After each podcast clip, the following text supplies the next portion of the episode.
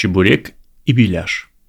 Чебурек – изначально крымско-татарское слово, да и блюдо тоже. От чиу – сырой и борек – пирожок. Здоровенные, жирные, горячие чебуреки из пресного теста с фаршем из баранины и лука, хотя сейчас можно, наверное, чаще встретить говядину, встречаются на всем постсоветском пространстве и за его пределами. Скажем спасибо крымским татарам за это чудо кулинарной мысли. Брат чебурека беляш – это блюдо татарской, башкирской, калмыцкой и казахской кухни. Беляши тоже завирусились во время Советского Союза и стали повсеместными мясными круглыми пирожками.